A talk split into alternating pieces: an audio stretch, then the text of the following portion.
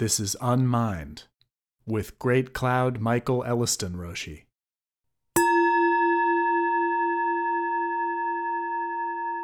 Zen versus daily life 7. Worst case. We have lived to see the worst case scenario. Let us sit it out. The worst case scenario. In one of the recent segments of this podcast titled, What If This Is Hell? I indulged a what if conjecture, speculating that this earthly life may not be some kind of test, as many religions conceive of it, wherein those who pass the test go to their reward in heaven, while those who fail are condemned to an eternity in hell but that this level of existence, if there are levels, may actually be hell itself with a capital H. I then explored the implications of that supposition. In the last segment titled Change the World, I carried the thread a bit further, issuing a challenge to consider. What would you actually do if you had the power to change the world? Where would you begin? Unfortunately, these days, everything is subject to being politicized and even classified as partisan, especially if we dare to be even mildly critical of the status quo. So I want you to indulge me in a huge caveat here. Please set aside any knee jerk reactions to read a partisan or political slant into my discussion of the world as I see it, and my fears of where it may be going in the near future. I don't have all the facts at my disposal, needless to say, which places me in the same class as all other current commentators and writers. Nobody has their arms around, quote, the full catastrophe. Thank you, Zorba the Greek. These issues are not merely a matter of political opinion.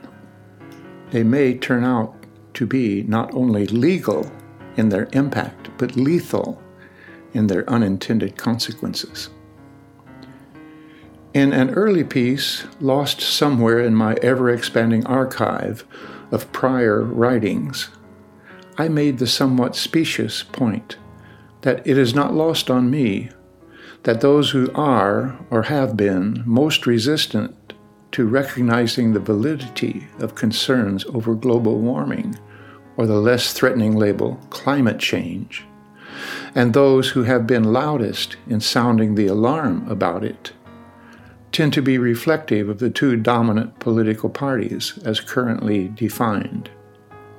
I am also keenly aware of another correlation that the former tend to populate the so called flyover rural areas of the country, let's call them the Reds, while the latter are more concentrated in coastal urban locales, let's call them the Blues, in keeping with the tropes of the times, as well as Orwell's characterization of the permanent state of global warfare in 1984, if memory serves reporting on the battles between the Reds and the Blues, with our side constantly winning, of course. Thus, my hopefully ironic point was if worst comes to worst, and the coastal areas are flooded by rising ocean waters, owing to the worst scenarios predicted by the woke faction coming true, some may welcome the idea that we will have a truly red country from coast to coast, though on a significantly smaller continent, as all of the blue coastal cities are now underwater. A crude but compelling rendering of one potential consequence of our actions or inactions following from our inattention to Mother Nature's mandates. But seriously, folks, let us assume for the sake of argument that the doomsday predictions of what are, after all, the majority of scientists around the globe are for real. The oceans are irreversibly warming, and the ice caps at both poles are melting, the South Pole being the most threatening, apparently being defrosted from underneath by warming Antarctic waters. When those ice cubes fall into the drink, that glass of tea is going to overflow, and quickly, to the tune of a 10 foot rise in the world around oceans, according to those who do the math. Goodbye, New York, LA, San Francisco, San Diego, Jacksonville, Miami, Savannah, etc., etc., etc. Well, you say, we will just all move inland, head for the hills, the high ground. The interior of the country is not exactly a paradisical refuge these days. What with natural man made disasters resulting in losses of crops, diminishing harvests, and resultant general mayhem disrupting country folks' formerly pastoral lifestyle. Any refuges from the coast will encounter forest fires, drought, flash floods, and geometrically expanding tornadoes and hurricanes, along with air pollution on steroids. What have historically been labeled as, quote, once in a lifetime, 500 or 1,000 year events may now be annual, seasonal, or monthly, while increasing in magnitude each year. Further, in today's divisive political climate, it is anyone's guess whether the blues fleeing from the coastal deluge will find themselves welcomed or confronted by the reds, many of whom are armed to the teeth, as the scarcity of resources increases and easy access to the necessities of life decreases. Another major concern major coastal flooding will not only take out major cities or major parts of them, but will also disrupt the seaports through which m- much of the commerce of the world flows, including imports of fresh food, increasingly shopped and shipped from other countries. The most absurd example of this trend I have heard of had to do with a ship from China, a floating chicken factory that regularly docks at a port in California to pick up a boatload of live chickens then sails a wide circle in the ocean while, quote, processing them, only to return to the same dock and offload the meat. This is somehow more profitable than processing the chickens on the farm.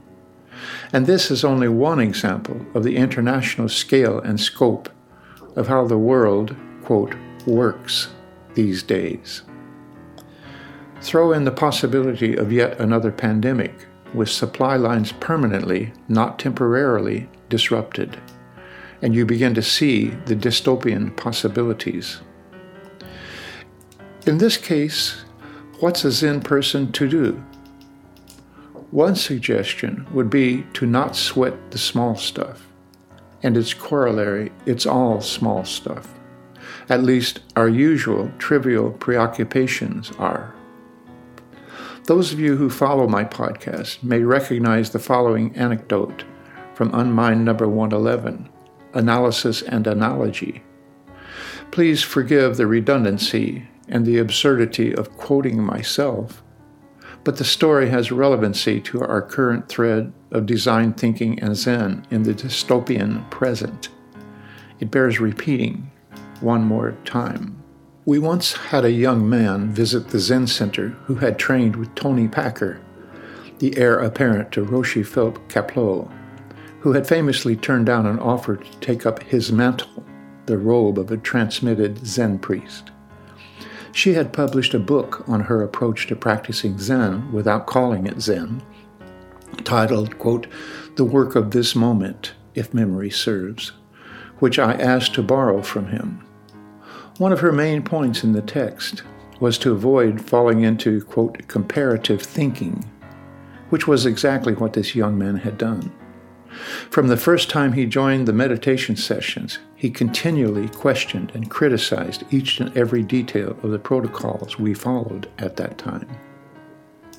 To address his concerns, I invited him to give a guest talk on his opinions, or hers, which was received with the sympathetic skepticism you would expect from a community of folks who had all had similar reservations as to the protocols of a practice inherited from Japanese and Chinese traditions. I also made up a parable or analogy for him to consider. To wit, a monk is traveling through a remote mountain pass late at night, needing to get to the other side of the range. A sudden storm blows up, forcing him to seek shelter. Fortunately, he finds a cave nearby and settles down to wait out the weather. But as his eyes adjust to the dark of the cave and his sense of smell adapts to the stale air, he begins to notice the remains of carcasses strewn about the floor. Just as he realizes that he is ensconced in the lair of some kind of a beast, and is preparing to make his escape, a large, furry silhouette appears in the entrance, blocking him from leaving. Standing there, shaking in fear, he asks himself, Now, what is the best way to confront this situation? Standing flat on my feet or up on my toes? In a situation like this, the details are clearly not all that relevant and can even create a distraction from what is starkly relevant the clear and present danger. Similarly, in the situation we are now confronting globally, details fall into insignificance. We are left with the question posed by Master Dogen in Fukan Zazengi, Principles of Seated Meditation, when he asks, now that you know the most important thing in Buddhism, how can you be satisfied with the transient world? Our bodies are like dew on the grass, and our lives like a flash of lightning, vanishing in a moment. If you have listened to Unmind number 53, Principles of Zazen, this will sound familiar and, again, somewhat redundant, but if anything bears repetition, it is Dogen's teaching. What is the most important thing in all of Buddhism? After he has rattled off several pages of things to consider, the same question gets to the point in our present dire straits. What is the most important thing to do about it? How to go about, quote, actualizing the fundamental point, another Dogenism from his classic Genjo Koan. This is the koan of the present moment in history, which may mark the end of history as we know it. The end did not come in 1989 when Francis Fukuyama controversially and prematurely predicted that liberal democracy had triumphed, and in his 1992 book, The End of History and the Last Man, fulfilling the earlier vision of Hegel. See link in the post. Hegel had argued that history has a telos, our goal, an endpoint, equivalent to the emergence of a perfectly rational and just state. That state would guarantee the liberty necessary for the full development of all human capacities. At the same time, it would exist in a state of perpetual peace with other similarly configured states. Would that it had come to pass, but like all visions of the future, utopian or dystopian, certain determinative factors were left out of the calculation. Just as legal trumps political, no pun intended, natural trumps legal and political. Mother Nature will not be denied, no matter how, quote, evolved we consider the machinations of humankind to be. We are all complicit, if not equally responsible, for the kettle of hot water in which we find ourselves. The problem of human survival on a global scale is too vast and variable to be amenable to discrete definition. So we are forced to resort to the old trope to think globally but act locally. In Buddha's time, it was no different, the act locally part, that is. But in terms of thinking globally, They did not have the overwhelming glut of information that we, quote, enjoy today. But Buddha's prescription for addressing the problems of life and society still apply today. Take good care of yourself and those around you. Whatever comes to pass, and however our lives come to their conclusion, there was never any other ending to the story. What matters is what we do about it now. As Matsuoka Roshi would often say, demonstrating the Zazen posture, this is the most you can do. Zen is a way of action. If you get straight with yourself on the cushion, your life, your death, you will more likely know what to do and when to do it off the cushion. Don't look to me or anyone else for specifics, but, quote, be a light unto yourself. Spread the word.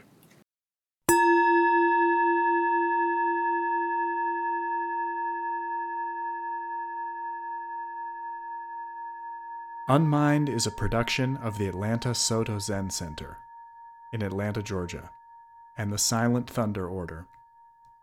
Find us on the web at aszc.org.